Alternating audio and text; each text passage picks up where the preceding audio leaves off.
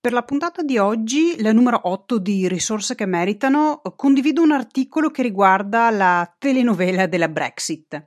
Lunedì abbiamo parlato di quello che è successo nel weekend con la riunione eccezionale alla House of Commons, in occasione della quale appunto il Parlamento inglese ha votato per chiedere un'ulteriore proroga all'Unione Europea.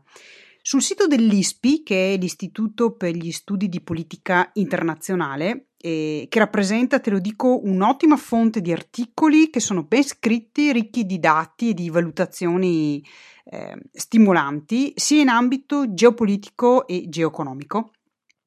In questo sito appunto ho trovato questo pezzo che illustra il nuovo accordo che è stato raggiunto tra Londra e Bruxelles, cioè cosa cambia rispetto a quello che era stato proposto da Theresa May, cosa succede, cosa succederà e, e quale sia stato finora il costo della Brexit per Londra.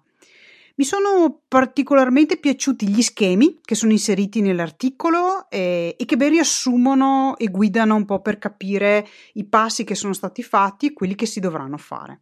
Ad oggi poi le cose si sono evolute ulteriormente perché in questa settimana Boris Johnson ha avuto il primo sì del suo Parlamento proprio ai contenuti eh, dell'intesa con l'Unione Europea e per questo trovo particolarmente utile fornirti questo articolo perché così puoi esplorare eh, i, i temi vari degli accordi e capirci un po' di più.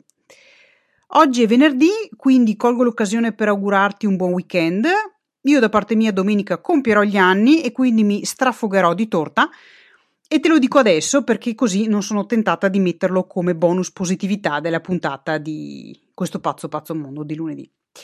Passa un ottimo weekend e se non sei riuscita ad ascoltare tutte le puntate di questa settimana, approfitta, approfitta di questo sabato e domenica per rimetterti in pari perché ho pubblicato cose che possono davvero esserti utili. Alla prossima e ciao da Virginia Busato.